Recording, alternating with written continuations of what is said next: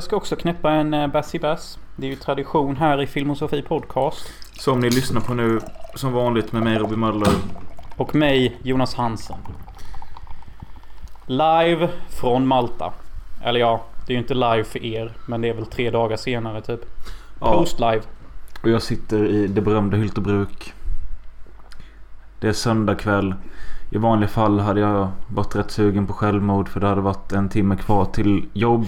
Men eh, jag har semester nu. Ah, fy fan vad nice. Fy fan vad nice. Alltså Ja. det är som fet grattis på den.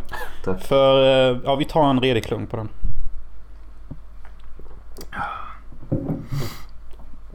Nej, men alltså det är förbannat gött för även om jag trivs med- med mitt nattskift så är söndagen alltid som ett slag i ansiktet. Alltså det är ju en klassiker för de som jobbar normalt vanligt skjut mig i huvudet jobb. Att Ja. söndagen är ju en riktig... Ja, alltså det är ju en ångest... Det är en ångestbomb. Ja, men sen speciellt också för en sån som mig som dricker ganska mycket ofta. Att eh, man eh, är ofta rätt sliten på söndag. Ja men så här är det. När man kommer upp i dagarna. På dagarna. Då behöver man. Inte bara en. Utan kanske till och med två eller tre dagar för att känna sig normal igen. Mm. Speciellt om man kanske har druckit två dagar i sträck. Ja, och det har jag. Ja. Och om ni precis har satt på podden och lyssnar. Okej, bear with... Eh. Bear, tänkte, vad fan heter det? Inte bear with me. Vad säga? Jo, bear with me. Ja, men det är inte mig de ska bära mitt with. Ja, okej. Bear with me. Bear with me. Om ni har precis satt på podden och tänker vad fan är Filmosofi Podcast? Varför ska jag bry mig om filmer? Nej, men då säger jag så här till er. Ge oss tre chanser. Okej. För, Ja. för Robin Möller är stekare. Han bor i Hyltebruk. Liten jävla håla. Folk sniffar lim. När man kör in till Hylte. Jag såg två kids göra det en gång. No jokes. No jokes. Eh, och jag, jag är Mr J Dog Hansen. Uh, and uh, Robin is my brother from another mother. Fast våra mödrar har samma namn. Och du har nyss eh, spenderat dina första typ 10 dagar i Malta. Japp. Eh, Ett neutralt land som är lite som Schweiz fast eh, en ö. Vilket betyder att vi får inte lägga oss i en militär konflikt. Nej, okej. Det, är Lite- något, det är något med skatter med väl? Att... Sk- Skatterna är väl typ bra här vilket är varför majoriteten av typ alla europeiska spelbolag är här. Och, och jobbar härifrån. Och vi är två eh, dängare som gillar dricka, gillar se film och gillar, och gillar att tjata om våra mysiga men lite halvt tragiska liv. Och eh, ni kan se podden lite som en följetong typ. Ni, ni, eh, ni hoppar in här och tänker vad fan snackar de? Va, va, varför bryr jag mig om att Jonas är i Malta? Måste jag lyssna på förra podden? Ja, men då kan jag lägga en liten recap här att i förra podden pratade jag om att jag skulle jobba i Malta som kasinodealer. Och i förra podden nämnde också Robin Möller att han skulle se Rammstein Du hast. ja, precis. Och det har han gjort nu och vi vill höra hur Rammstein var. Eh, det var en eh, jävligt nice dag för det var så jävla bra väder. Och eh, det gör ju väldigt mycket. Det suger ju att stå ute på en konsert ifall det regnar och sånt. Då... Allvarligt talat, jag tror aldrig jag sett videobilder från någon konsert där det har regnat eller ösregnat. Det känns som typ Gud har något med det att göra. Ja, jag har sett några men... Nej, så det var kanonväder och eh, vi åkte upp tidigt på dagen till Göteborg typ redan vid... Vi var väl där vid 12-1 eller någon gång och eh, gick runt och drack i någon park och gick till någonting som var ett Rammstein förfestställe. Eh, det hette typ Värnäs Bistro eller något. Eh, och där drack vi i några timmar. Och sen stack vi till ett annat ställe som också var en Rammstein förfest. Det var typ alla ställen hade det. Eh, det, det, det, det känns väl lite givet att det är Rammstein förfest på en Rammstein-konsert. ja men alltså eller? runt om i Göteborg var vi. Alltså på- Jaha, runt om i Göteborg, i staden då? Ja precis. All, alla klubbar och pubbar och barer hade liksom det som tema. Men det är ju lite kul. En sak jag märkte på Facebook var typ att Fan nästan typ 20% av alla vänner jag har på Facebook som är från Sverige eh, Postade något jävla inlägg om att de skulle på Rammstein-konserten. Ja, de spelade ju i tre dagar. Torsdag, fredag, lördag. Och åtminstone fredagen och lördagen var väl slutsålt. Vilket innebär väl typ 60 000 pass. Så det är inte så konstigt om man ser inlägg om det. Nej, jag bara shit fan hela jävla vänskalan på Facebook ska dit. Ja. Eh, och... Nej men fan vad ska jag säga? Det var ganska lagom fylla innan. I alla fall för alla utom en, alla utom en av oss. Det var en kille som... Eh, ja, han fick i sig några öl för mycket och eh, blev utslängd från den här förfesten. Och eh, eh, låg ute i en park och spydde typ. Ja, du, du skickade någon bild eh, där jag såg nästan typ eh, Fläskröven låg lite lätt ute och det låg typ massa jävla burkar jämte honom. Men ja, det är ju jättekul. Men alltså saken är en bira och solsken är ju skönt. Men alltså en eller två öl för mycket och det bara wow solsting. Ja, men det Plus var, bira. det var också kul att vi alla vi andra hade ändå varit på och tagit typ någon shot eller druckit något starkt. Han hade bara hållit sig till öl för att inte fucka ur. Jag känner att det är lite, det, det är en god tanke. Ja. Som kommunism. Men i praktiken måste du nog nästan balansera ut det med en liten shot. Men jag vet ju själv hur det är typ när man får för sig något sånt att jag ska bara hålla mig till öl. Då blir det nog att du dricker tre öl mer än vad du egentligen hade gjort. Det ligger något i det. Och Men likadant måste- att eh, man eh, ibland när man tänker så här att men jag ska vänta med att börja dricka. För så lite tänkte jag igår att... Eh, för vi, började, vi åkte ju från Hylte typ redan vid 11. Jag tänkte jag ska inte börja dricka än. Men det gjorde jag ändå direkt. Och, eh, men jag hade ju velat hålla mig några timmar så att man inte blir för full innan konserten och sånt. Mm. Eh, men risken om man gör sånt är ju att om de andra dricker då när du själv börjar så ska du komma ikapp och då kan ju också det bli väldigt fel. Ja, det är ju det här man måste vara i samma sinnesstämning. Ja. Men det jag tänker då med den taktiken om man väntar lite och de andra börjar före dig. Då är det att när man väl sätter igång att man kanske bara hivar två snabba direkt. Ja. För att komma ikapp. Men, eh, men man vill ju inte vara den som typ bara nej jag ska vänta. Nej. Det är ju gött att dricka i bilen med Ja. gänget liksom. Precis och eh, nej, men, eh, det, det var en balanserad bra fylla. Eh, och sen in på konserten Ullevi då som det var. Eh, alltså det var nästan som att jag fick en liten chock när jag tittade in på läktaren hur jävla mycket folk det var. För jag har aldrig varit med ett sånt stort innan. Alltså det var så jävla stort. Eh, och, Men är inte Rammstein typ CP-populära? Jo, och eh, det är väl typ officiellt nu att de har den mest påkostade och häftiga showen av alla nuvarande band. Så det, But hold up, hold up. eh, Pink Floyd. De har väl också rätt feta konserter? Jo, men de finns inte. Nähä? Vadå? Nej, alltså det finns ju en medlem som kör lite turnéer. En av killarna och han har ganska feta shower med men Ja, det är i alla fall ingen eld och skit utan han har bara stor scen och ja, massa skit. Okej, det publiken vill veta som inte var där. Var det en stor spermakuk? Eh, ja, det var det. Eh, Yes! och den eh, eh, sprutade ut massa pulver typ. Det är väl skum eller något sånt. Men det jag skulle säga var att vi stod så pass långt bak. Eh, för vi orkade liksom inte knöka in oss för vi, alltså det hade varit jättejobbigt. Eh, Ja, så vi, stod, vi bestämde oss för att stå ganska långt bak. Det som var lite tråkigt med det är att ofta på sådana här stora konserter så brukar de ju ha skärmar så att man ser scenen filmat. Mm. Men eh, det var inga skärmar heller så vi såg inte jättemycket från scenen liksom. Det är ju lite sådär halvt tattigt. Ja, men eh, liksom... Men ni hörde musiken i alla fall. Ja, ljudet det var skitbra och eh, elden och raketen och det fick man ju se och det var asnice. Men tänk om man är en sjuk jävel som står i mitten av konserten. Om man typ knäpper ett piller och en liten lagom lapp LSD och, och, och elden kommer och du får lödder på dig. Det måste vara en jävla upplevelse alltså. Ja, verkligen. Och det sjuka är att när vi ändå stod så pass långt bak. När de här eh, eh, elden sprutar upp i luften och sånt. Det blir varmt runt dig. Alltså riktigt varmt. Eh, så jag fattar inte hur det känns för de som står på scenen. Det är väl typ feelingen av att vara i ett inferno typ eller något de försöker få fram. Ja, men det känns också som att de måste vara insmorda i något sånt här anti-flammable grejs. Men okej, vad var höjdpunkten då med konserten? Förutom han som däckade skittidigt. Uh, hmm. Nej men alltså jag skulle säga så. Låten jag såg mest fram emot att få höra det var ju Mein Hert Brennt. Och det körde de och eh, det var grymt. Um, nej men alltså överlag var det bara stabila två timmar som gick över väldigt uh, fort. Alltså det var ju några sådana här tråkiga låtar som typ ingen bryr sig om riktigt. Och då passade jag på att gå och pissa och köpa någon... Jag köpte ingen öl för det, vi hade smugglat in massa pluntor och skit. Så vi köpte cola och hällde i whisky i kolan och sånt.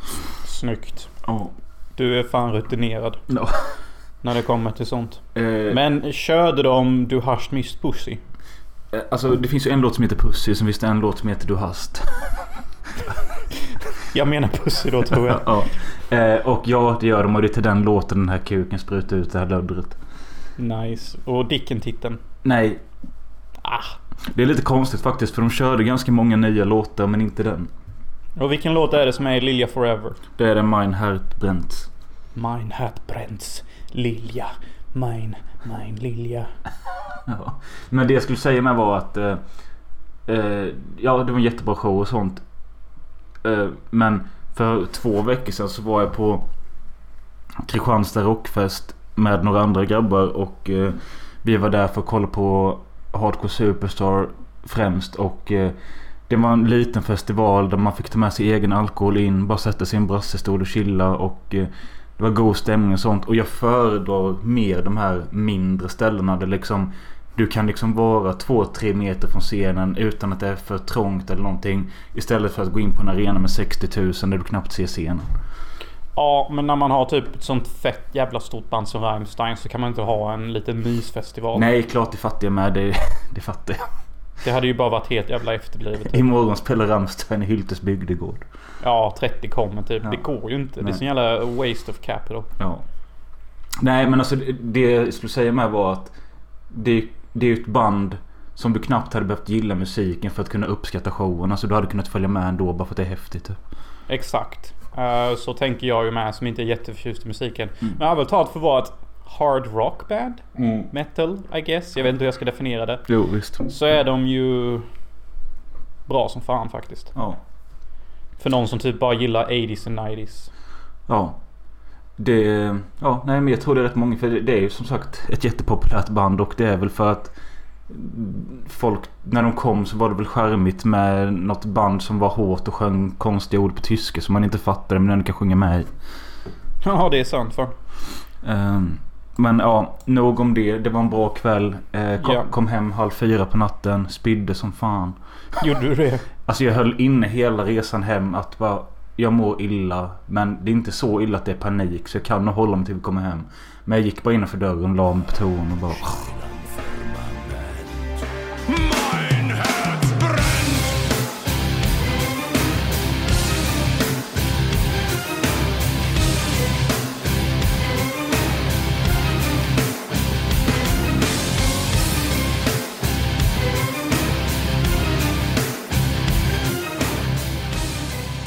Ska vi hugga tag i en av de tre filmerna vi har pratat om idag och sen återkomma till ditt Malta-liv? Det kan vi göra. Det tycker jag. Detta är ändå en filmosofi-podd. Vi snackar film, vi snackar liv. Vi snackar saker vi älskar, vi snackar saker vi hatar. Och allt mitt emellan. Ska vi ta en film vi hatar först då? Ja, jag känner att jag vill bli av med min ilska. Jag vill bearbeta den lite. Innan vi går över till mer glädjeämnen. Filmerna vi, ska, filmerna vi ska prata om är The Watcher. Och eh, vi ska också snacka om The Black Phone. Ja, och på slutet kommer en lite specialare om en ett önskedokumentär vi har sett. Ja. Eh, men ja, Watcher, den heter inte The Watcher, den heter bara, Watcher. Okej. Det är någon thrillerskräck från 2022. Eh, och en sak vi måste typ göra klart lite för oss, bara du och jag här nu. Det är Mm. att du, du får skriva hur mycket du vill på Letterboxd och sånt. Men kan du inte vänta tills vi har poddat om det? För efter jag läste din kommentar om den här filmen så var jag så jävla osugen på att trycka play. Det har du rätt i, sorry. Jag tänkte faktiskt lite på det men jag hade sånt jävla agg alltså. Alltså denna filmen gjorde mig upprörd. Och den förstörde min kväll. Alltså jag älskar film så mycket kära lyssnare att en riktigt dålig film kan bara paja mitt humör. Ja. Så mycket gillar jag film typ. Ja, nej för Jonas skrev en väldigt hatisk kommentar mot filmen och det var innan, precis innan jag skulle sätta igång när jag bara Åh, pallar jag detta nu? Du bara han, bruv. han har satt en halv, en halv av fem poäng. Och jag bara okej, det är typ summer camp all over again. Men jag, jag, jag trycker play. Eh, för att det var ändå jag som sa att detta är en film jag är intresserad av. Och på pappret ser det inte så tokigt ut med Det är ett ungt par som flyttar till, vad är det för jävla stad eller land? Litauen kan vi säga. Ja, eller, Eller Polen eller typ... Fan vet jag, Lettland, Estland. ja, där killen typ är ifrån egentligen. Och de ska flytta dit och killen håller på med sitt jobb. Tjejen har ingenting att göra. Går mest, Nej. runt, går mest runt och är ängslig. Och samtidigt så härjar det någon form av seriemördare i den här staden. Som tjejen antar, eller hon börjar få eh, obehag i kroppen för att det varje kväll står någon mitt emot henne i ett hyreshus och tittar på henne. Mm. Och eh, det är väl typ handlingen. Ja, och detta är typ som en riktigt långsam, seg Hitchcock-inspirerad film. Fast utan alla grejer som gör Hitchcock intressant. Det är typ anti-Hitchcock på något sätt. Uh, alltså, vad, vad fan ska jag ens börja? Alltså, vad, vad, vad, vad ska jag ens börja? Alltså denna filmen är så typisk. Uh, huvudkaraktären, den amerikanska kvinnan som är ihop med den här mannen. Som spelas Hon som eh, Michael Monroe som slog igenom i den ganska bra It Follows. Exakt. Det är väl inget direkt fel på hennes skådespel i denna. Det är bara det att hennes roll och karaktär är så jävla... Alltså jag bubblar av hat. Jag, jag kan typ inte uttrycka mig ordentligt. Alltså, hon bara går runt och ängslar sig hela tiden. Redan i första scenen märker jag att detta är en bitchflickvän. För att liksom killen försöker liksom hångla upp henne och ha sex med henne första inflyttningsnatten. Men hon ryggar liksom lite undan hela tiden. Och det är hennes karaktär hela filmen. Hon är inte en bra flickvän. Hon är ganska osnäll och jobbig typ. Jag måste också försvara henne lite för att hon har ju ingen rolig vardag. Alltså hon går runt och är på middagar med sin kille som sitter och pratar på deras belgiska språk eller vad fan de nu är ifrån. Där inte hon Ja. kan fatta ett ord och hon har ju det skittråkigt. Men sen Ja. hon gör ju inte saken bättre. Hon gör ju ingenting åt det liksom. Nej, hon gör ingenting åt det. Eh, och vi vet inte vad hon har för intresse förutom att hon sa att hon brukade vara skådespelerska. Eh, hon lägger aldrig pussel, hon tittar typ aldrig på TV, hon tar inte på sig själv, hon söker inga jobb, hon gör ingenting. Och jag håller med dig Möller, jag måste flika in där att hennes man är också lite av en fitta. Och hans roll är också typisk. Jag ska typ inte ta hand om min kvinna, jag ska fokusera på mitt jobb. Båda två är fittor typ. Eh, Killen spelas av eh, någon Karl som har huvudrollen i Gaspar Noés Love. Den knullfilmen. Ja, och han är typ äcklig och spinkig och jag fattar typ inte hur han kunde naila denna uh, over his League kvinna. Nej, verkligen. Den bästa karaktären är ju The Watcher. Ja, som de kallade Spider. Ja, just Och det. jag, jag funderade lite på det, varför kallar de den The Spider? Men sen så kom jag ihåg att Ja, jag tror jag har sett en dokumentär att det finns ganska många sort, sort, Det finns ganska många spindelarter Som gillar att bita av huvudet på sina offer när de har fastnat i nätet. Ja. Ja, just det. Det gör han ju. Ja, och The Spider kapar av huvuden på folk. Men i alla fall båda de här två människorna är helt fruktansvärda. Eh, mannen kan inte prata engelska när han är med sina kollegor trots att deras kollegor kan perfekt engelska. Ja. Och, och detta är någonting som jag har märkt när jag har varit med mina italienska vänner och, och andra vänner som kommer från andra länder. Både i London och, och USA och sånt. Att det är så lätt för folk att bara slinka in på sitt originalspråk trots att de kan engelska lika bra. Och det är skitstörigt tycker jag. Men ska du vara den som snackar om slinka in på andra språk?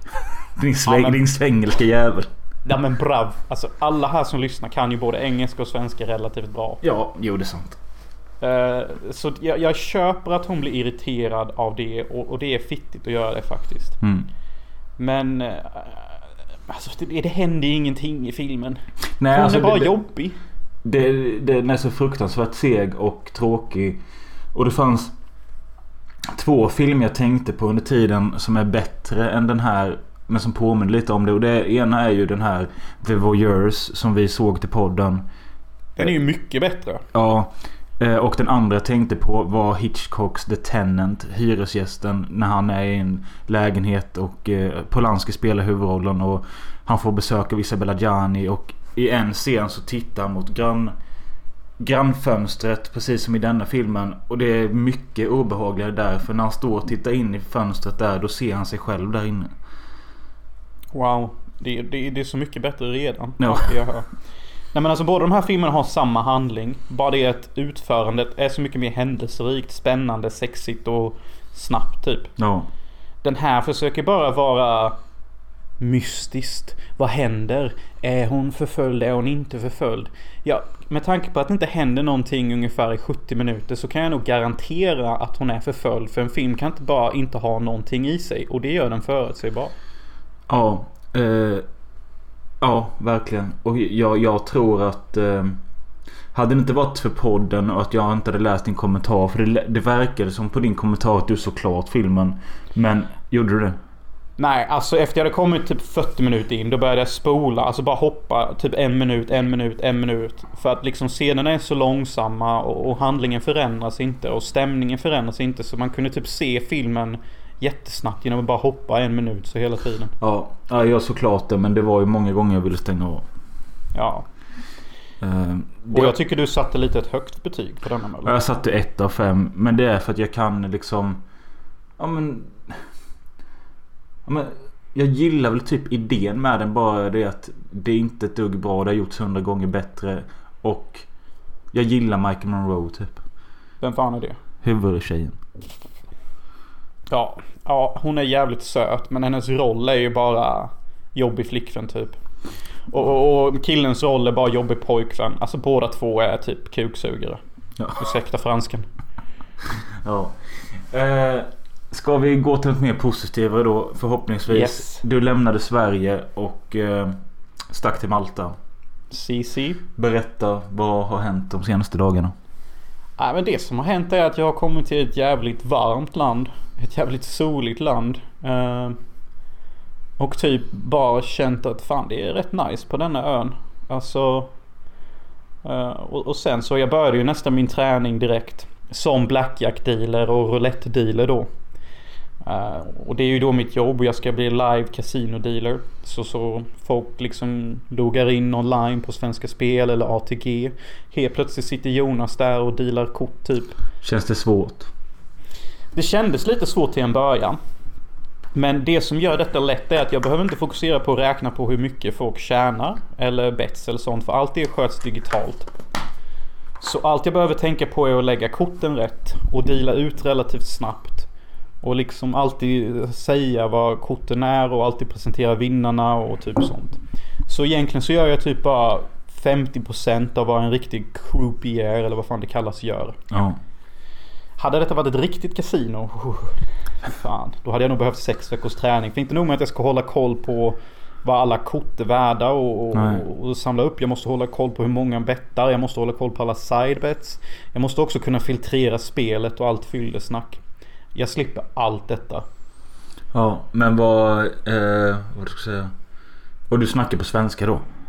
Yes box. Ja, det är ju nice. Ehm, och är, är det sådana här regler? Jag vet att det är klassisk grej i Black Jack. Typ att dealen måste ta kort på 16 men måste stanna på 17. Exakt, du kan detta. Så är det ja. Så om jag har 16 då måste jag ta ett kort till. Har jag 17 då måste jag stanna. Ja.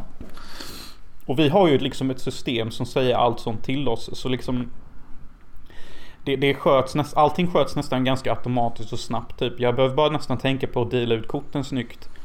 Och typ vara lite charmig och karismatisk typ. Vad händer om du gör fel?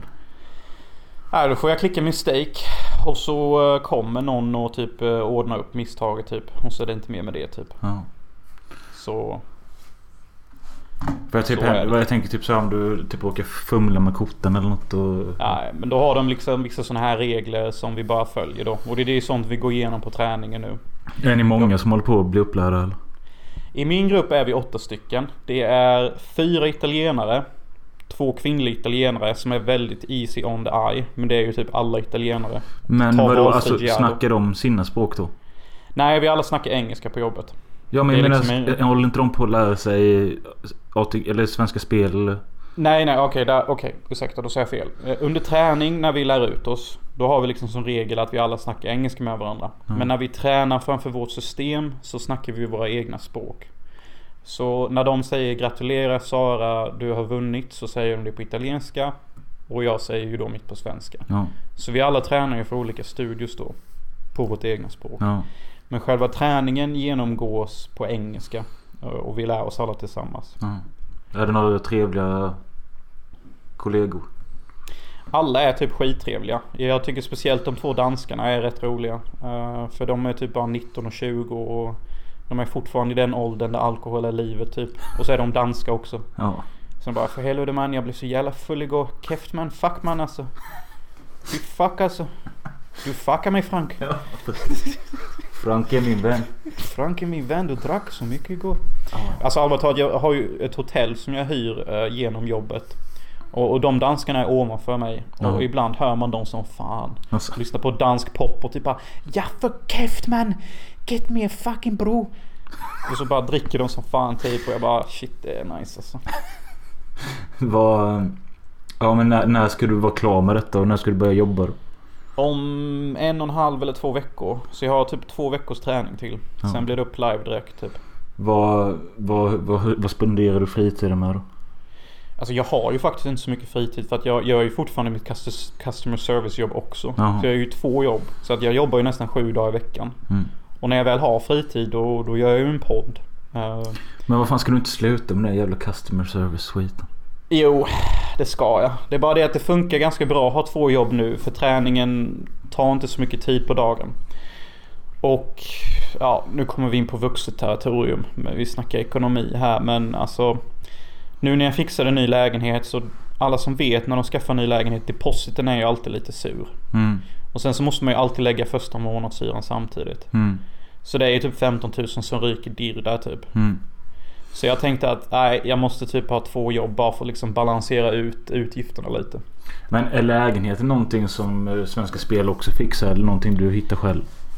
Det, det de gjorde som var jävligt nice det var att de fixade mäklare eh, till oss. Eh, som vi får 25% rabatt på. Så Mm. jag har faktiskt använt mig av en mäklare att hitta en lägenhet. Hon Okej. hjälpte mig asmycket. Jag hittade en skitnice lägenhet i ett fint område.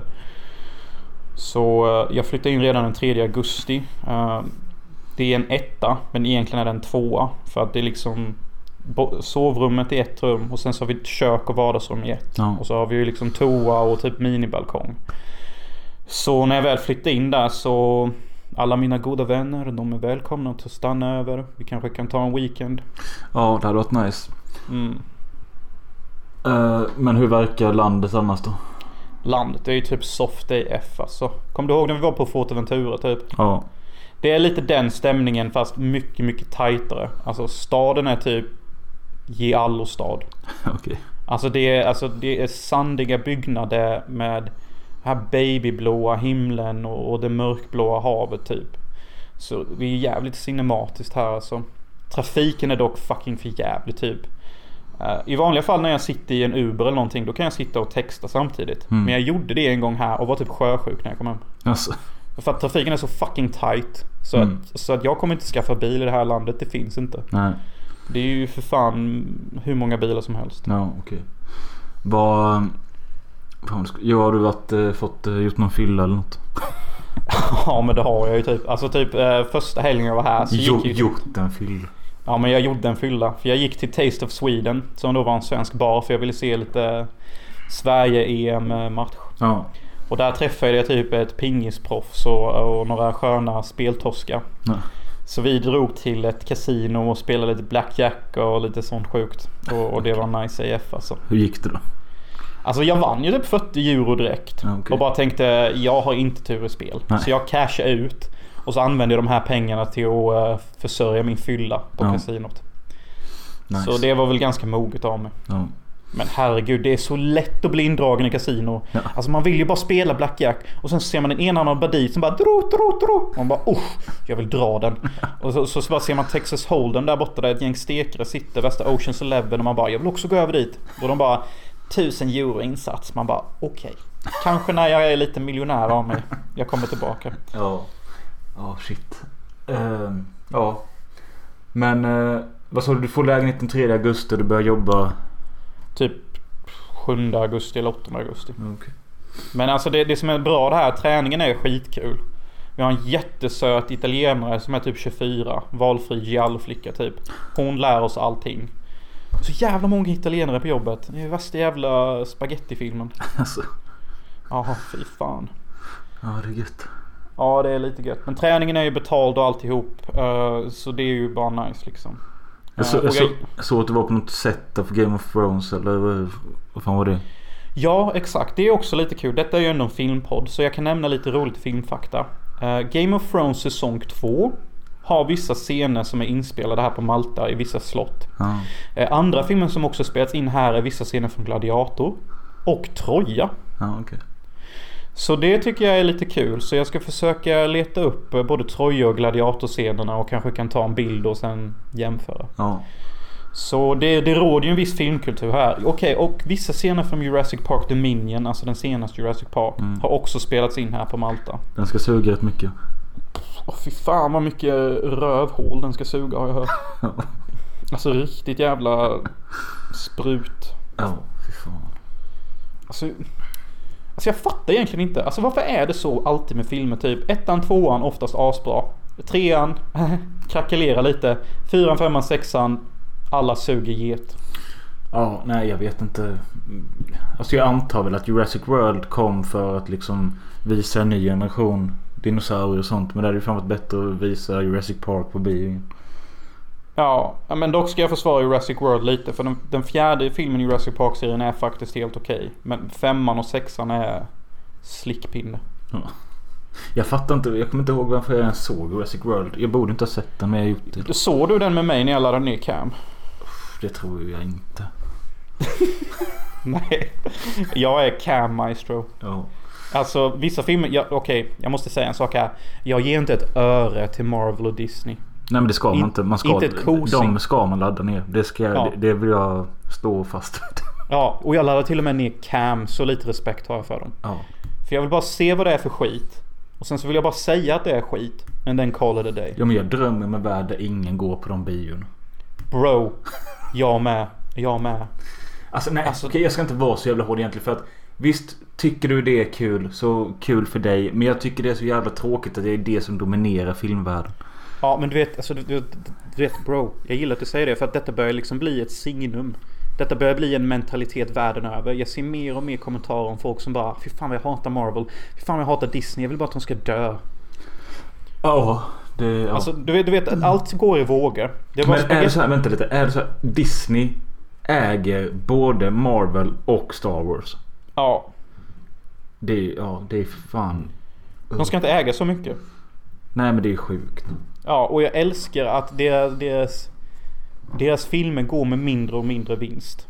Ja. Alltså det börjar märkas typ att de kan inte hålla på i samma jävla spår typ. Alltså, men alltså, allt går i vågor liksom. Ja. Nu har det varit superhjältefilm i snart 20 år. Men vad var det innan det då? Jag har glömt det.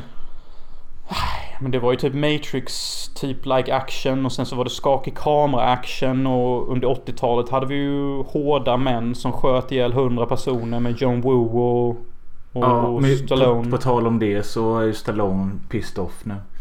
Varför då? Han har han har lackat eh, för att... eh, Han har lackat. Ja, men han har verkligen lackat för han skrev typ något rätt hårt. eh, För tydligen har någon produ- producent eller något, någon 94-årig gubbjävel eh, med sina söner gått bakom Stallones rygg och gjort någon spin-off serie som handlar om Ivan Drago. Eh, utan att Stallone har fått reda på det. Så han är lack som fan. Röv. Ja.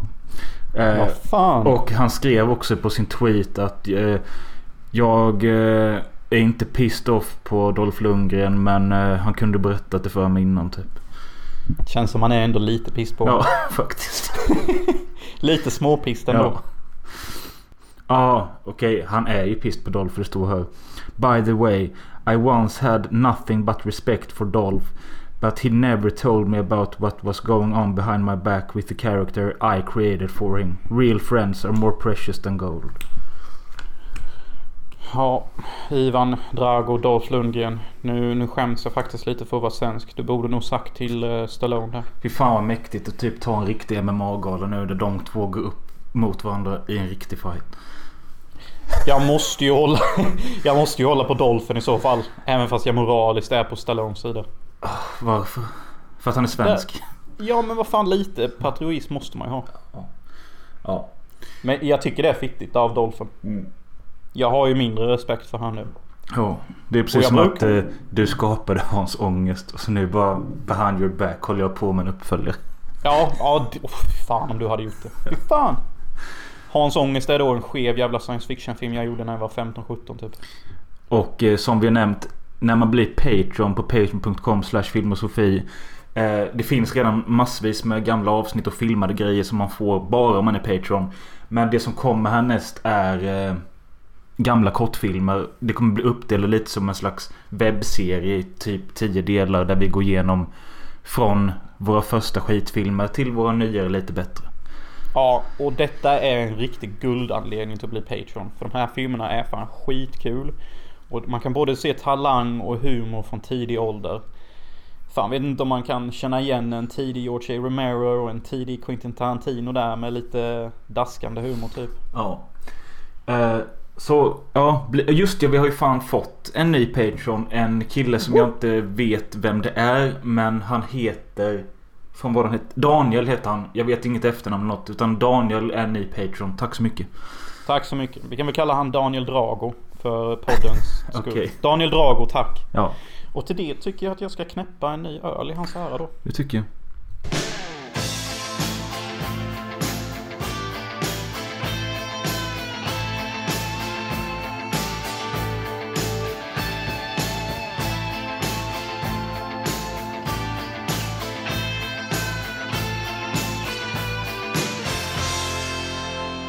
Kanske vi ska snacka om dagens andra film.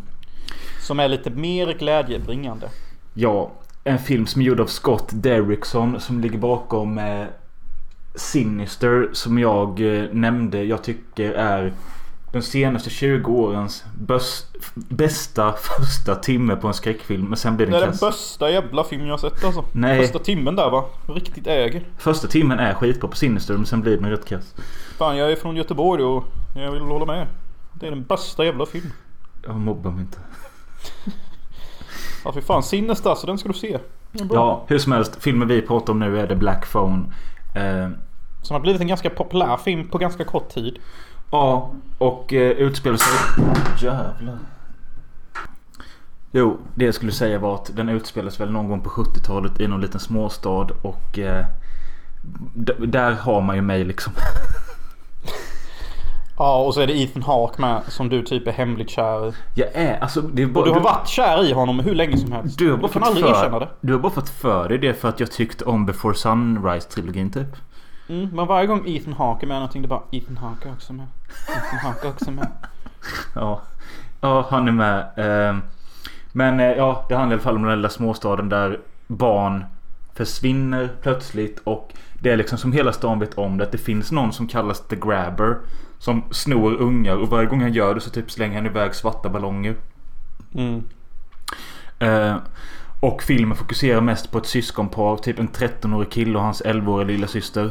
Och Mm. de, de två är typ det bästa i filmen tycker jag. Ja Eh. de är riktigt bra. Uh, tajta syskon. Och deras fucking abusive father. Alltså helvete vad han prylar på henne. Ja han prylar på henne med ett bälte och han dricker whisky som en jävla loser typ. Han gör det inte på det här goa sättet utan han gör det för att typ ja, dölja sin ångest eller någonting. Ja, det, jag tror man ska läsa in lite att deras mor har dött och därför blev han det här svinet han har blivit. Och han nitar ju sin dotter för att hon typ verkar vara lite klärvoajant precis som hans morsa. Alltså nu använder Möller ett riktigt fancy ord. Klavoyans. Men alltså det betyder typ att hon är psychic. Ja men hon är väl lite så typ. Hon, är, hon har psychic powers. Nej, nej, nej, nej, nej, nej. Nej, nej, nej, nej, nej, nej. Hon kan typ se in i framtiden eller se visioner eller typ Dröm- drömmar ja. som... Och därför får hon alltså, Och jag tyckte i den scenen när hon fick stryk. Jag bara kände att det här är inte alls kul för hon, när hon skriker och gråter. Det är liksom heartbreaking typ. Det var lite heartbreaking. Ehm, och alltså en annan sak vi måste snacka om att i de här första 20 minuterna i filmen. Jag tyckte det var asbra. Och typ surreal i hur våldet är på skolgården. Alltså den här lilla killen typ med bandana som är värsta karatekiddet och bara Alltså han nitar ju sönder en större elev. Ja och Karate Kid då som vi kallar honom är typ bästa kompis med vår huvudperson. Och Karate Kid, sky- Karate Kid skyddar lite vår huvudperson. Mot bullies. Ja men en dag så kommer det grabber och snattar eh, Karate Kid också. Ja. Och då får ju uh, vår huvudperson pisk. Det är Men också helt jävla sjukt. Ja men då kommer ju uh, systern där med en sten i högsta hugg och typ skydda honom. Slå in skallen. Ja, alltså okej du, du säger att den här relationen mellan dem är det bästa. Men då måste jag säga en sak som är lite pervo alltså. Jaha. Och det är att alltså, den relationen var så fin att en liten del av mig önskade att jag hoppas de kysser varandra. Ja men alltså typ innan de, innan jag fick se typ att de bodde i samma hem och sånt. Då trodde jag att det var typ ett kärleksintresse. Men det är det ju inte. Jag tänkte filmen kanske kunde övergått till syskonsalt istället för en jävla spännande thriller typ. Och Jonas namedroppar en tv-film från 2002. Ja, man är ju en kunnig jävel, man har ju liksom kulturkunskap. Syskonsalt, vilken jävla film alltså. Det handlar om två syskon som för första gången typ är ensam hemma. Alltså de är typ 15-16 år. Mm. Och eh, passar på medan morsan är borta och börjar knulla med varandra. Ja, svensk klassiker. Ja, kanske inte klassiker men alltså. För er som vet och kan lite. Är det Ja, klassiker? nej men eh, som sagt. Sen så kommer även då The Grabber och eh, tar våran huvud. eh, Ja just det, det, det kan man också säga med att den här lilla flickan, alltså systern. Hon är så jävla grov i munnen också vilket jag också tyckte var så jävla kul. Ja hon- det är nice. Hon, Ja. Poliserna går ju till henne för att detta är ett avsnitt av South Park tydligen. Och, och de försöker ju liksom så här typ av vad dina drömmar, vad ser du? Kan du hjälpa oss med fallet? Och hon bara you guys are so fucking stupid. You really think I'm the fucking grabber you fucking dicksuckers? Ja. Eh, men sen så blir då huvudkaraktären tagen av The Grabber. Och eh, det är så roligt med att staden som känns som var ett litet större Hyltebruk. Där åker liksom runt en suspekt svart van. Och de vet att det finns en Grabber. Kan de kolla den vanen kanske? Ja, alltså alla verkar lite så här inavel och typ dumma i huvudet i denna staden på ett sätt. Men detta är ju också typ utspelas på 70-talet. Internet fanns inte. Det var inte så bra snabb community. Typ man kunde inte bara liksom så här. Ja, jag såg en svart Alltså det fanns inget sånt. Så jag, jag cut filmen som slack på det. Och det jag gillar med är att The Grabber, han tar ju i alla fall vår huvudroll. Han tar ju honom i dagsljus mitt på dagen. Vilket också är konstigt men eh, jag tyckte det var kul att det inte blev så här bara mitt i natten att någon blir tagen i en gränd. Utan detta är typ ett villaområde på dagen. Ja, och det är så kul att det är Ethan Hawke också. För vanligtvis kan han ju alltid vara så goody two shoe. Ja. Alltså han är ju alltid uh, posterboy. Så det är kul att se han spela en så här slemmig roll. Ja. Han är ju något slags psycho som typ har olika masker på sig till och från och... Eh, ja, vad finns det att säga om han egentligen? Alltså Ethan Hawke har fått så mycket respekt för mig från senaste tiden. För att jag älskade han i tv-serien Moon Knight. Som faktiskt är en riktigt bra Marvel tv-serie. Jaha. Med Oscar Isaac som handlar om uh, schizofreni och isolering. Och sånt. Och det, den är riktigt bra faktiskt. Och Ethan Hawke är bov i den. Och han är grym. Och Ethan Hawke är också bov i denna och han är fan grym alltså. Alltså alla scener med Ethan Hawke är typ rätt obehagliga och sköna typ. Och han är nästan lite en lustig karaktär typ. Ja. Han är inte jättehotfull. Men han är inte heller jättevänlig. Han är någon slags konstig blandning av vänlig och hotfull typ. Det gillade jag med för att det blir ganska snabbt så här efter pojken har blivit eh, tillfångatagen att typ dag två han är där i den källaren så bara är han inte så rädd längre. Nej. Men det är för att Ethan Hawke är lite vänlig. Så här typ Hello kid. Are you hungry? No I just wear this mask cause you know I like it. Men vi, vi kommer till en grej här med att när han blir tillfångatagen och är i någon slemmig källare där det bara liksom är betong, en madrass och en svart telefon på väggen. Därav Eh. The Black Phone, filmens titel. Precis. Jag var inget riktigt fan av de här telefonsamtalen som sker där huvudkaraktären svarar när det ringer. Och då är det de som ringer är The Grabbers tidigare offer som ger huvudrollen ledtrådar om hur ska, han ska ta sig därifrån. Samtidigt som det klipps in som en slags vision av att den personen är i rummet. Jättebra förklarat. Jag gillade faktiskt detta rätt mycket och tyckte att det var en intressant touch. För jag var jätteorolig när, när, när, när filmen väl övergår till att Shit nu är han fast i källaren och försöker komma ut. För jag har sett sådana här filmer så många gånger. Och det är alltid lika segt typ. Och alltid lika predictable. Så den här spirituella touchen gjorde det lite fräscht för mig. Ja. Och jag gillade det. Ja, jag, kan inte, jag, jag hatar inte det men jag, jag tyckte... Alltså samtalen i sig kan jag köpa men jag var inget fan att de klippte in personerna i rummet. Jag gillade typ det också för det, det gav eh, filmen skräckelement typ. För de här barnen var rätt obehagliga och se blodiga och bleka typ. Ja. Det är väl lite så här typ alltså Det är ju ett ganska tappert försök för vanligtvis när man gör så här så brukar det faktiskt faila hårt. Så Ja. att du en sån, som, en sån som du som alltid har problem med sånt här spirituell skit accepterar det. Tycker jag ändå visar stor merit vad filmen gjorde typ. Ja, jo. Eh, men det är något skumt med den här telefonen med. För The Grabber snackar ju om att han typ en gång inbillade sig att det ringde eller något sånt. Men det är bara skitsnack. Vad fan snackar om? Jag fattar inte riktigt. Ja, sen är det lite kul att barnen de som har pratat de säger också alltså det är typ bara du och The Grabber som kan höra det. Men The Grabber typ förnekar att han inte kan höra det. Ja. Så det adderar typ lite karaktär till The Grabber att han är nog lite skev och spirituell också typ. Jag tycker inte vi ska spoila filmen men eh, det korsklipps ju också ibland mellan med en annan kokainsnut som bara sitter i en lägenhet och helt borta. Han är cool som fan. Jag fattar Han är inte. ju, han är ju vår moderna konspirator, conspiracy man. Ja, alltså jag Alltså- fattade typ inte riktigt vad han... Han kommer typ aldrig fram till något. Han bara sitter där och är hög typ. Han sitter och drar linor och kollar på sin mindmap. Ja. Som är typ 50 tidningsutklipp och trådar överallt. Och han försöker ju lösa det här fallet vem The Grabber är. Och ta valfri conspiracy man. Som vi har nu för tiden och det är han typ.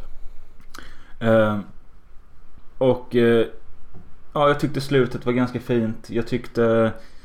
Eh, alltså för någon som gillar gammal rock som jag så var det kul att både höra Pink Floyd och Sweet och sådana band. Och, Vad heter den låten som kom där nästan mot slutet? uff, hur, hur gick den? Nej, jag kommer inte ihåg. Nej. Nej, jag kan försöka kolla upp det. Men... Eh, vad var det mer jag ville säga till den? Jo, att precis som i Sinister så där var han ju väldigt eh, regissören kåt i att klippa in eh, sådana här grainy super 8-foto eller filmsekvenser och det är det ju denna Ja. med. Eh, och jag gillar typ det. Ja men det funkar ju. Alltså filmen utspelar sig under 70-talet så att man köper ju sånt. Ja. Och en annan grej. Du skickade till mig typ vad är det för film i filmen vår huvudkaraktär kollar på. Och eh, det blev jag också väldigt intresserad av för den filmen ser ju fucking nasty ut. Och det är The Tingler från typ 59 med Vincent Price. Och Vincent Price är typ nästan världens bästa skådespelare. Ja. Han är där uppe och håller hand med Klaus Kinski typ. Och jag var tvungen att skriva ner en ganska... Ja, jag skrev ner en kommentar att jag har alltid gillat när folk kollar film i film.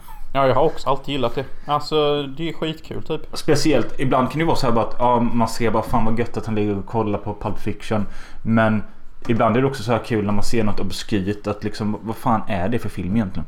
Som, det, var, som det var i detta fallet. Ja en film som ser skitintressant och skitcool ut som man aldrig har sett eller hört om. Ja. Sen är det också kul när de gör som i Inglourious Bastard då. När de verkligen spelar in en film till filmens skull. ja, just det. Så sånt är ju kul med. Nej men sånt gillar jag som fan typ. Eh, ja. Eh, jag har inte mycket mer att säga mer än att The Black Phone. Jag hade ganska höga förväntningar. Den levde typ upp till det och det är en bra modern skräckis. Det är alltså bara en ny skön skräckthriller liksom. Ja. Som inte har så mycket nonsens i sig. Ja. Den, den är en stabil 3,5 av 5 liksom. Varken mer eller mindre. Duger för en kväll. Ja. Den, behöver, den är inte jobbig, den är inte jättekul. Den är bara fucking lagom typ.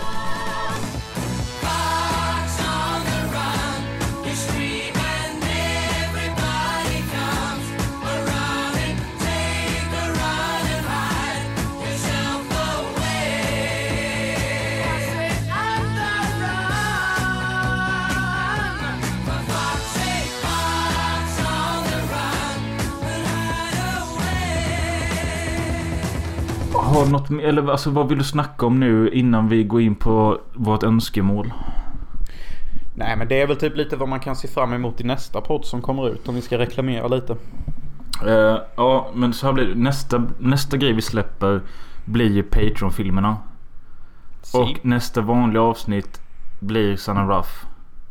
Just det, tagga till det. Vi har en ny Sanna Ruff-podd. Alltså Sanna Ruff, the infamous Swedish pornstar. Uh, jag, ska, jag vi fattade inte att vi snackade till podden nu utan jag trodde vi snackade bara med varandra. Jaha, nej, nej. Vi snackar till podden också. Vi gör lite reklam typ. Eh, nej, för jag håller på att se så vi inte snackar skit här. Jag har det där jävla schemat här någonstans. Vad fan är Mm. av det? Eh, jo, men det är som jag sa. Perfect, perfect. Så det... Det kan ni fucking tagga till Satkuk. Och vi är så fucking generösa att vi släpper Sanna Ruff. En av Sveriges mest kända profiler som en gratispodd. För vi tänkte vara lite kapitalistiska emellanåt och kanske bara släppa dem som en Patreon. Men vi är ju goda samariter så den kommer till alla. Eh, Ja, men innan dess får ju ni patrons då de här eh, första delen av våra kortfilmer. Och det vill ni inte heller missa. Det vill ni fan verkligen inte missa för det är sjuk skit. Sjuk skit! Ja. Eh, jag eh, funderar på om jag ska ta en öl till innan vi hugger tag i det mest... Ja men alltså typ det, det vi kommer prata om härnäst är någonting jag aldrig trodde jag skulle kolla på hela mitt liv. Samma här. Jag känner mig som en typ en förvuxen karl 45 plus. Ja. Som typ är ensamstående. Typ, det, det är den här feelingen på denna dokumentären. Typ. Ja, jag blir right back.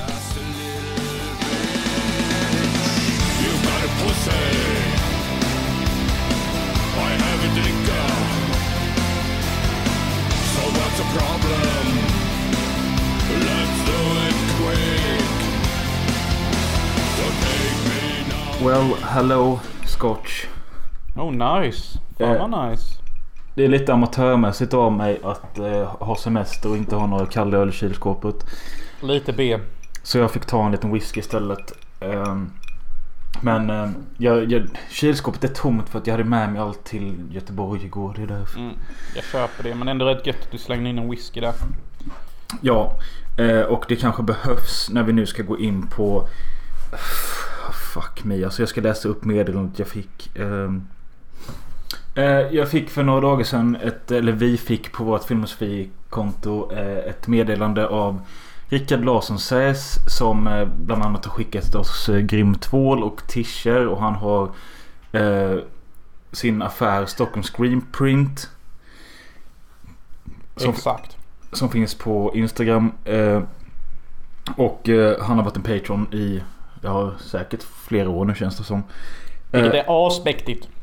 och oavsett om man är Patreon eller bara en lyssnare så får man gärna komma med förslag på teman vi ska prata om, filmer vi ska se och sånt. Vilket han nu har gjort. Eh, och vi har skrivit på en Patreon en gång i tiden att ni får tipsa som vad som helst förutom eh, Gandhi. För den vill vi inte se mer. Vi hatar Gandhi. Alltså det gör vi. Vi hatar inte bara filmen Gandhi. Vi, hatar hatar, faktiskt. Ga- vi hatar Gandhi som person också. Ja. För att han låg med barn. Jag Alltså- vill att folk ska få in detta i sitt huvud för det lärs aldrig ut i skolan. Nej men när Mr Cool sjunger om det då blir det ett jävla liv. Ja, exakt. Men däremot så ska vi alla snacka om hur duktig Gandhi är. När han sen gick och skedade med 11-åringar. Jävla freaket. Gandhi the fucking freaket. Ja, när ska den filmen komma? Gandhi the Perv.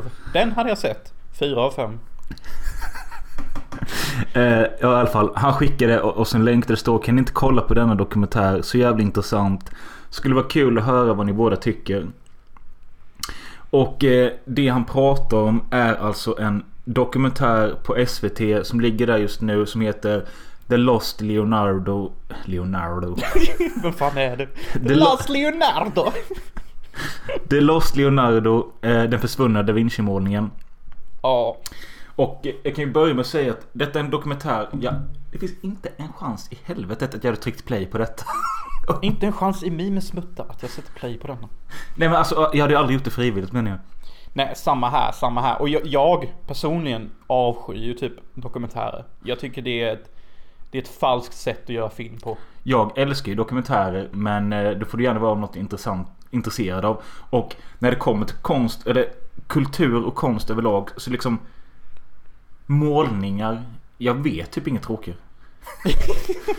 Alltså, det är ju lite så här typ någon har dratt en pensel på ett jävla trä eller flasett eller vad fan. Da Vinci gjorde fucking Mona Lisa. Jag hade pissat på den när jag sett den live alltså. Fy fan vilken Alltså, ful tavla. Ja, jag håller med. Mona Lisa är så jävla ful. Så det är ju, för det första är det ju typ ett killansikte. För Da Vinci kunde bara rita sitt egna jävla ansikte. Vilket ett tecken på att om man kollar på alla hans målningar så har typ alla ansikten är detsamma. Och det är för att det är hans fucking egna ansikte. Ja, det är typ min kunskap vad jag vet. Och Mona Lisa är ful. Hon är ingen jag hade velat pippa. Jag hade inte ens velat lägga lök i facet. Lök är substitut för sperma. För er som inte hänger med i vår ordlista. Alltså Ah. allvarligt talat, Mona Lisa är en riktigt dryg tavla. Ja, Alltså, alltså hellre en poster på Triple X än Mona Lisa. Ja. På mitt rum. Som jag sagt innan, det var ju en granne här som hade en stor affisch på Hämndens pris och det är fortfarande det mäktigaste jag sett. Det är rätt mäktigt. Mäktigt som fan. Eh, men ja, The Lost Leonardo den handlar om en eh, tavla som dyker upp typ från ingenstans. Jag kommer inte ens ihåg hur den dök upp. Som de kallar för Salvatore Mundi. Som typ föreställer Jesus då. Och eh, folk börjar tro att detta är en försvunnen Da Vinci-tavla.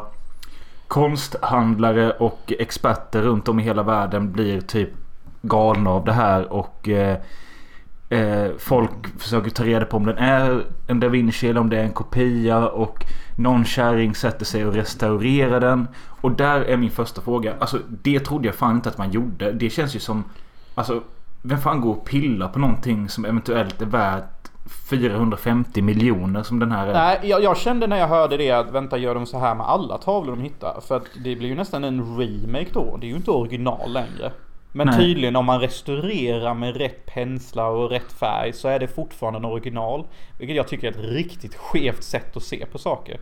En sak jag blev lite imponerad av dock var att hon kunde med hjälp av olika eh, typ medel lägga det på tavlan och skrapa bort så att man fick se hur den egentligen skulle se ut. För den var ju redan tillfixad innan hon gav sig på den.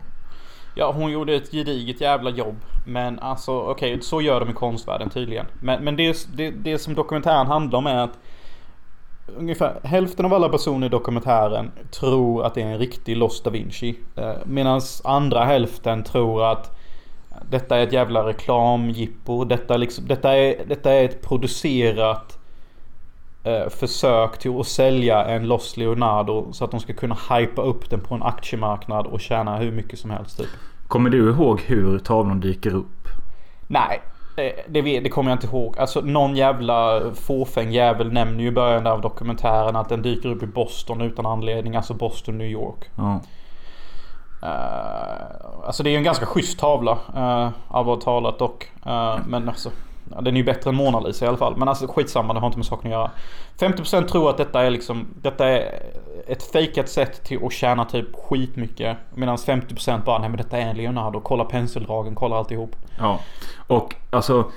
Den roligaste karaktären i filmen är han som inte tror på det. Han som till och med har gjort någon YouTube-föreläsning där han har, han har skrivit på en fejkad tavla. Det bara Not art. Ja just det, det var han jag menade. Den Ja. fåfänga jävlen som påstår att detta är inte sant. Och Ja. jag tror nog fan han har rätt. För att det är så många jävla röda flaggor kring denna. Hur denna kom till och restaureringen och alla jävla e-mails om det. Det känns bara som ett liksom... En fejkad kampanj för att hypa upp ett riktigt jävla sjuhelvetes kukpris. Ja, alltså det är väldigt mycket sådana här geekiga, rika konsthandlare och eh, sådana som liksom sitter och snackar om målningen och tavlan och jag, jag zonade ut ett par gånger. Jag såg filmen i tre omgångar såklart den innan. Men det jag kan säga också att till och från så tyckte jag att den blev lite intressant och spännande för att de är ju så pass, alltså de är ju väldigt hängivna åt konsten och, och åt den här tavlan och det är så jävla mycket pengar på spel. Eh, och jag tyckte den här aktionen de visar blev på riktigt ganska spännande. Ja, det är fan filmens dokumentärs höjdpunkt. För att när väl aktionen börjar. Alltså i auktionsrummet så är det smocka med fukt. Alltså det är mer människor än vad som någonsin har varit på en auktion. Och den dyraste målningen som såldes innan denna låg på 180 miljoner dollar. Vilket är ett sju helvetes jävla sjukt pris. För en jävla eh, penslar som kostar typ 30 dollar. Ja. Och den här jävla målningen den går till 180, dollar, 180 miljoner dollar. Alla applåderar och skrattar. Sen går den till 190, sen går den till 200, sen går den till 250, sen går den till 300, sen går den till 400 och det är bara två kvar Ja. i telefonen som pratar. Och de spekulerar om att antagligen är en av dem en privatperson medan en annan av dem liksom är från ett, ett land. ja, typ. ett helt Alltså, lands ett helt land som ja. vill köpa detta. Typ Brasilien, Ja. vad fan vet jag. Och slutligen så landar priset 1, 2, 3 på 480 miljoner dollar. 50. 450? Ja. Helt efterblivet. För någonting de inte ens är säkra på om det är en riktig da Vinci eller inte. Det är det, jag, det, jag greppade inte riktigt det heller. Att innan aktionen, de måste ju liksom kommit fram till, alltså Utgick de från aktionen att det här är en da Vinci? Sa de det där? Ja, eller? ja. För att innan dess så hade några jävla sagt att, att detta är en riktig da Vinci. Typ 10 stycken konstkritiker hade gått ihop och sagt det. Ja. Och det är typ inte heller helt okej för att en, en sån tavla måste genomgå mer forskning. Och det var också en röd flagga typ av att Ja, här är tio proffs som bara har gått ihop och sagt att det är en da Vinci. Det är väl inte riktigt så det går till men ja, ja nu är det det. Ja. Så typ det var någon slags tyst överenskommelse i världen att jaha, detta är en da Vinci tydligen. Och sen så såldes den för 480 doll- miljoner dollar, eller 450 miljoner dollar. Ja. Vilket är helt fucking mongo. Och, Och även fast det, det, är... det, ja, det är kul det här med att ingen vet vem det är som köpt den. Men eventuellt någon jävla saudiarabisk shejk typ. Antagligen. Uh, För antagligen. att han hade under loppet av ett par månader typ kidnappat sitt egna folk och bett dem om pengar. Eh, köpt ett hus i Frankrike för 300 miljoner dollar. En båt för 400 miljoner dollar. Och eventuellt då den här tavlan. Vad fan ska han med denna tavlan till egentligen? Vad fan fyller den för, för mening i hans liv typ? Ska han sälja den senare har han tänkt eller? Kanske, jag vet inte. Nej men det var också intressant det de snackade om efter det. Eller efter den blev såld så var det med sådana här Twitterfolk och sånt som skrev bara ah, grattis du har köpt en jävla kopia typ. Och, eh, nej men att om jag fattade en av de här konstkritikerna rätt så sa hon att Oavsett om tavlan är riktig eller inte nu efter den blivit såld för detta priset så kommer den ändå vara en sån pass dyrgrip för det är en tavla som har sålts för 450 miljoner dollar. Exakt, så det är priset nu. Det spelar typ ingen roll om det är en kopia eller är en riktig längre för att... Ja men det var det mänskligheten kom överens om och därför är den värd det. Ja. Och även om det fram, framkommer i typ om 100 år att ja men det är en fake. Ja då blir det ändå väldigt värdefullt för att detta är den fejkade Leonardo som såldes för 480 miljoner dollar. Ja. Det är di tavla. Så då får den också ett värde. Så det, det, så det som gjorde dokumentären intressant för mig Det var det här Den mänskliga faktorn i hela dokumentären Hur vi människor bara kan hypa upp någonting som egentligen inte är värt ett jota Mm. För att den här tavlan Om vi jämför denna tavlan med en säck potatis Då är faktiskt säcken potatis mer värd än tavlan För den här säcken potatis kan föda en människa i en vecka Mm. Den här jävla tavlan kan inte göra det Nej. Det, nej, ja, jag vet inte. Alltså det fanns perioder när jag satt under, under... För den är en timme och 36 minuter lång. Och ett par gånger under dokumentären så kände jag så bara Fuck you Rickard. Alltså varför fick du mig titta, titta, titta på detta? Men sen så typ vände det ibland bara. Men det är ganska intressant och spännande. Så att Ja. jag, jag är ändå inte... Jag är inte helt missnöjd med att jag sett den. Nej, samma här. Jag kände lite samma som du. Att emellanåt så var jag bara fy fan vad jag hatar dokumentärer. Det är det värsta jag vet. Och sen emellanåt var jag Ja men lite intressant är det väl ändå ändå. Faktiskt. Men så satt jag också och tänkte så här. Tänk om detta hade ham- hamnat eller handlat om Alltså Bergmans försvunna film eller något sånt. Då hade det blivit en helt annan grej. Det hade varit sjukt kul. Ej, vi kanske ska producera den filmen och sen claima att detta är eh, Bergmans försvunna film. Ja. För det är ju typ så detta är. Typ att det är säkert någon jävel som har typ fejkat den här målningen. Och sen bara hittat på någon jävla historia. Vi kan ju göra samma sak. ja. Men liksom sen också för våra otränade konstögon. Så är liksom Jag hade ju all... Jo, jag kan ju se att den liknar lite Mona Lisa i hur den ser ut. Men Mm. Alltså det finns ju säkert 200 000 tavlor som ser nästan likadana ut. Ja, och sen kommer du ihåg alla de människorna som kom och tittade på den här och de hade filmat reaktionerna Ja. när människorna kom och kollade på den här tavlan. Vissa grät. Vissa såg ju ut som att de hade sett Jesus. Ja. Och jag bara Alltså grabbar och kvinnor. Alltså coola fucking ner. Det är ett gäng penseldrag på en jävla tavla. Det är fan inte Guds jävla sperma ni tittar på. Det är, det är en jävla tavla typ. Jag skiter ifall det var Da Vinci eller fucking eh, Tarantino som gjorde det. Alltså det är inte så mäktigt. Nej. Nej, Det är inte håller med. 450 miljoner dollar mäktigt i alla fall. Nej, men det, finns det någonting på den jord som är det? Nej. Typ inte. Nej men alltså... Jag höll på att säga Goldeneye men nej, inte ens det. Nej men menar så okej kanske om man kan...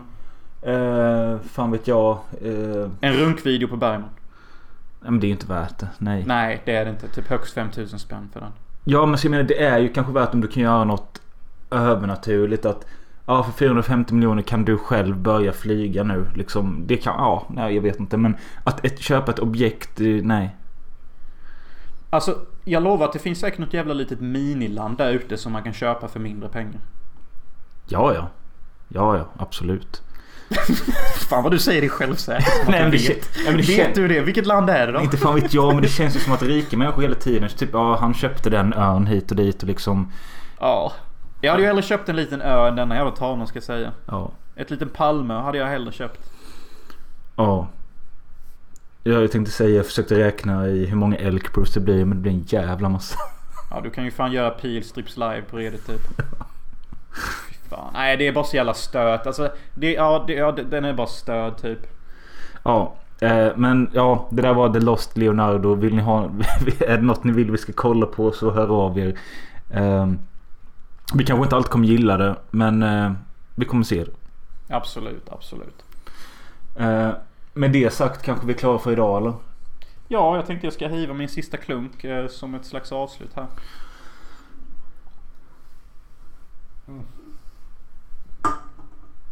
Jag pallar inte göra detsamma med min whisky för jag kommer bli fucked up då. Eh, så jag ska, jag. jag ska sitta och småsuga på den och kolla på eh, Hård rock på export. En SVT-serie i fyra delar om svenska rockband som slog utomlands. Fy fan vad typiskt Mölle. Fan vad typiskt.